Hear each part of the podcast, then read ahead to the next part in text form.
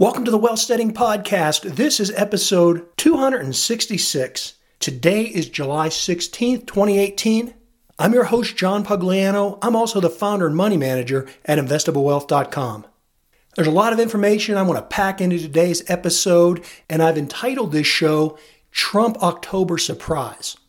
And that's because today we're going to talk about political influence and how it can affect the economy and the stock market. Specifically, we're going to be talking about what's going on today, what's going to happen over the next four months, what's been happening over the previous four months. But really, even if you're listening to this show five years from now, it'll still be relevant. Because we're looking at this not so much from a current event standpoint, but really from a historical standpoint. And the history being based on the premise that human nature doesn't change. So we're going to talk about that today. Before we do, one quick announcement. I do want to mention that coming up on this fourth of July, the Wealthsteading Podcast will be celebrating its fourth birthday.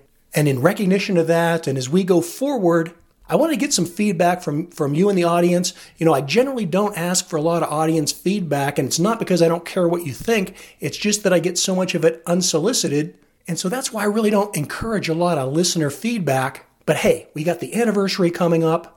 I'd like to hear from you as to what maybe was your favorite episode. You know, do you have a particular episode that you really enjoyed and you'd like to hear more of? Or if you can't nail it down to just one specific episode, what topics do we talk about that you'd like to hear more of?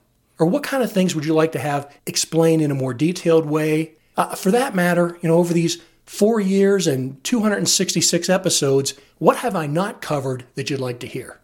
Or what have I done that you don't like? Now, a little bit of a caveat to all this. You know, after four years of doing this show, it's evolved to a certain uh, natural degree that it's probably not going to change a great deal of because it's me. This is just who I am. But in any case, hey, this is your opportunity. Let me know what you liked, what you'd like to hear more of, and how we can make the fifth year of the Wealthsteading Podcast even better than the previous four have been. Now, hey, let's get down to business. Trump October Surprise. That's what I want to talk to you about. We are just about four months away from the midterm elections. And generally, when you have a first-term president, this is when they lose the most seats in either in Congress or in the Senate. This is when the opposition party is strongest against the sitting president, particularly when that president tends to be controversial or adversarial. Now, earlier in the year, the Democrats were really feeling their oats, and they felt that they were going to have a major impact and probably gain a lot of seats, particularly in the House of Representatives, enough to take it over, and maybe even they could take over the Senate. Well, now we're four months out, and some of those aspirations have been cut back quite a bit.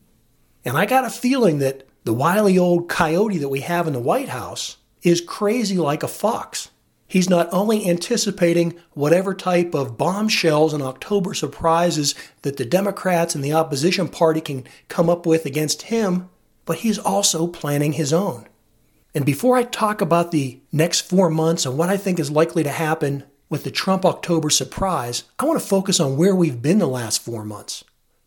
Over the last four months, you've been bombarded with people just killing themselves to get in front of a microphone or a camera to tell you how bad the economy was and how this was the next major crisis and it was going to be worse than two thousand eight and the market was going to go down more than fifty percent and, you know, things like gold were going to go to five thousand dollars an ounce and Western civilization was going to end the way we knew it. Blah, blah, blah.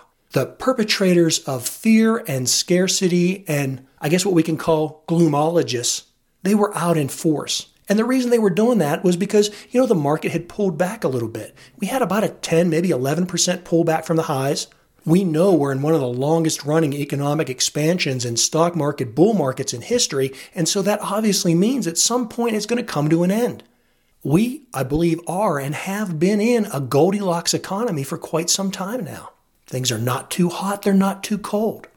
And that's why when we saw a big pullback starting in the market around February, oh, I think it started February second, uh, S and P five hundred hit its two hundred day moving average maybe around uh, February ninth, and then a couple more times over the ensuing months, we saw these pullbacks.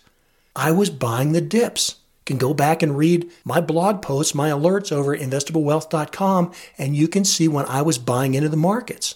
I did that because at that time, even though the U S market was pulling back, fundamentally, I still saw very good signs, and the concerns that people were worried about, I felt were unfounded. Primarily the concern being that we were going to get runaway inflation, runaway wage growth, and an extreme increase in the interest rates. Now, if we did have runaway inflation, and if we did have uh, huge growth in, in wages, and if interest rates did get up to five or six or seven percent, yeah, I would be worried too.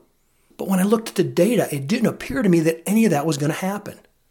The other thing that kept me optimistic early on, and this is, you know, February, March, even into April, was that foreign markets and even emerging markets, and emerging markets tend to be more volatile than the U S market, they were holding up.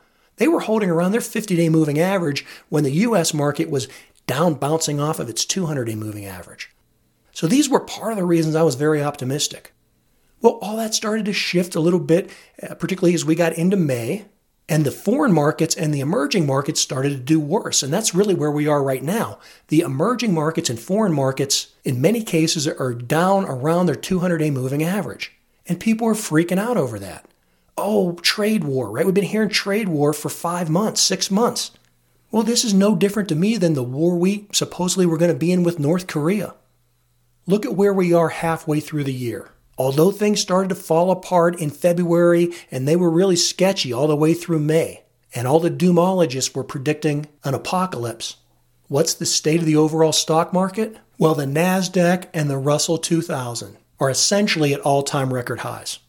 Even though we had a little bit of a pullback these past four months, markets came down around ten percent, what I was calling a healthy correction, has turned out to be just that, despite all the gloom and doom talk from the pundits. The technology stocks, the small cap U S stocks at record highs. The S and P five hundred, which is going to give us a broader look at the overall economy in the United States, is not at a record high, but it's only about three, a little more than three percent off its record high. Where we are seeing problems are in the foreign stock markets, and in particular in emerging markets. Now, I'm heavily weighted into those markets, and it's not just because I'm a contrarian, but again, it's when I look at the numbers. When I ignore the rhetoric, when I ignore the emotional arguments, and when I just dig down into the numbers, I see a global economy that continues to grow, and although it's not growing at the rate that it did ten years ago, it's certainly growing better than the rate it grew at five years ago.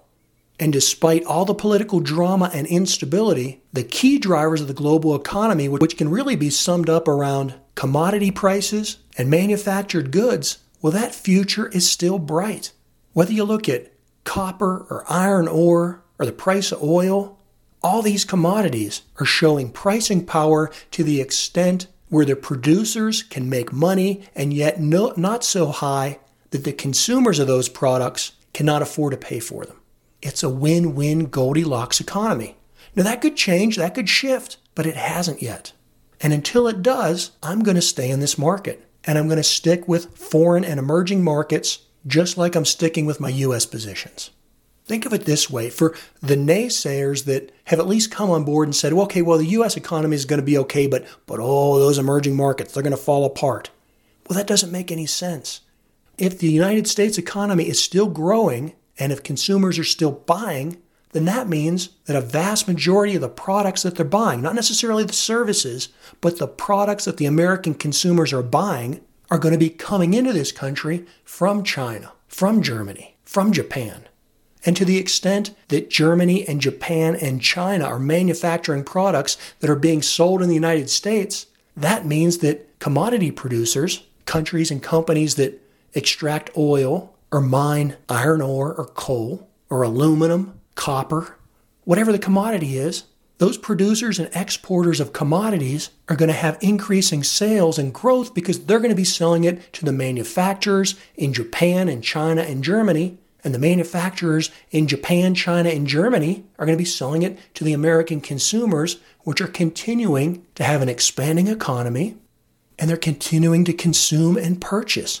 Even if the real wages aren't going up, it's not stopping the American consumer from, from borrowing more money and putting it on their credit cards and buying more stuff.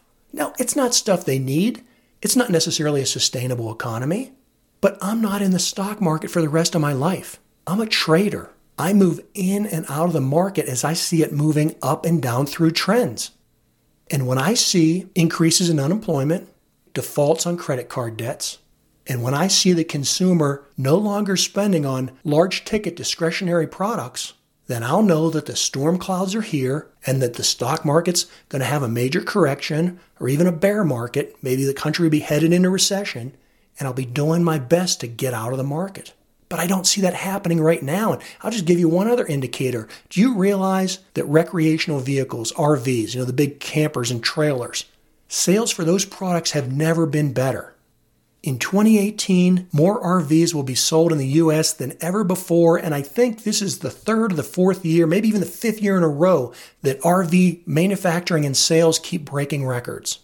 Why is that? It's because the American consumer has disposable discretionary income, and they have it in such large amounts because they're using leverage, they're using debt to enhance what they have. And they're going out and they're purchasing Mercedes camper vans for, you know, one hundred thirty thousand dollars. And as long as that's happening, that means that the American economy will continue to grow, and consequently, the U S stock market and eventually the global markets will continue to grow. So that's why I remain long and upbeat and positive on the U S and the global markets for the time being. That can all shift. Maybe eight months away, it may be eighteen months away. But I think we're safe, at least through twenty eighteen. And in particular, although things are going to be choppy, I think the stock market is going to do just fine, at least up until the November midterm elections. And this gets back into the politics side of it. And Wile E. Coyote, President Trump, who's crazy like a fox, I believe is building his October surprise to be a strong stock market and a strong economy. This is whether you love him or you hate him. It doesn't matter. Look at reality. What does he want to do? Well, just like any politician, he wants power. He only gets power if he gets reelected. One sure way that he has a chance to get reelected, and even beyond reelection, one thing he wants to make sure of is that he doesn't get impeached or forced to resign before, you know, twenty twenty when he comes back up for reelection. Well, how's he going to ensure that? He's going to ensure that by keeping as many Republicans in the Senate and in the House as he can. Because although he's not on the election ballot coming up in the midterm elections, his party is. And if the Democrats take over the Senate and the House, Trump's going to have a much harder time of getting reelected in twenty twenty. Even if they did, I'm not saying that he couldn't get reelected, because in a lot of ways, he may use that opposition to energize his base. But it would certainly, I believe, be easier for him to enact the policies that he wants to to keep him in office beyond twenty twenty by not losing control of the House and the Senate in November of twenty eighteen. So how's he going to do that? He's going to come out and say, ignore all these bad fake news things people say about me. Are you better off today than you were two years ago? Are there more people employed? Is your real estate worth more money? Is your stock portfolio worth more money? Did you get a raise at work? Have your taxes gone down? Well, for the most part, again, whether you like or hate Donald Trump, the answer to all those things are yes. Now, are these government statistics about unemployment, or are, they, are these numbers real? Are the numbers fudged? Well, of course I believe they're fudged. But they were fudged under the last guy too, so you can't blame Trump for that. I'm just making the case for why these midterm November elections are not necessarily going to be as much of a bloodbath for the Republican Party as maybe you've been led to believe. And the bigger point in all this is, irregardless of the outcome of the election, the important factor is, what is Trump and his administration going to do to shore up the stock market? Because that's where my concerns are. I want stock prices to continue to rise. The tax cuts, the deregulation, the deficit spending, the cheap money, that's going to just naturally energize the economy. That's not sustainable, won't last forever, but it should keep things chugging through November. And here's the really important part. What's been the biggest deficit to the stock market since January? Well, for the most part, it's been Trump and his tweets. It's pretty indisputable that over the last five or six months, the biggest detriment to the stock market has been Trump's own words and his tweets. And this is where I bring things back to the fact that he's crazy like a fox. I think he does things to enhance his position, and in particular, the way he can negotiate things. We've talked about this in past episodes. He talked down the market earlier this year, not directly, but indirectly, by threatening trade wars, by causing all types of international contention. I mean, think about Donald Trump two years ago. candidate Donald Trump was telling you that the stock market was in a big, ugly bubble, right? That was his exact quote, big, ugly bubble. The minute he gets elected and the stock market even inflates to a larger bubble, what does he do? He stops talking about the big, ugly bubble and telling you how great he is and what a huge effect he's having on the economy. It wasn't really until the beginning of this year that he started all the direct contentions about trade wars and tariffs and, you know, things that he had talked about during his campaign, but things that he had done nothing about. Now, he's not a dumb man. He knew that was going to impact the stock market, right? How could he not know that? Well, my jaded little cynical mind says that just like any politician, he calculated it. He let the opposition party, he let the Democrats start seeing a downturn in the stock market. And just like sharks, when they see a little bit of blood in the water, they went into a feeding frenzy and they started shooting everything they had with double barrels. And in spite of that, in spite of all the bad revelations about Trump and the Trump administration and his past and his relationship with women and his marriage, and you can go on and on, all those things. And then even with the stock market pulling down ten percent, with all that, Donald Trump's approval ratings are not in the toilet. They're not any worse, and in some cases, they're better than a lot of past presidents. Now, I'm not saying that the opposition party has brought out everything they can against Trump. I'm sure they'll have an October surprise for themselves, but I suspect that Trump's ace in the hole is to make sure that the stock market is at all-time record highs on Election Day in November. He may not be successful at that, but I think that's his intent. And so all the bad-mouthing, all the tweets, all the tariff wars, all the negativity that he's done over these previous months, which has had a drag on the overall performance of the stock market, and particularly on emerging markets and international markets, I think you're going to see that start to subside. And as we get into October, it'll be exactly the opposite.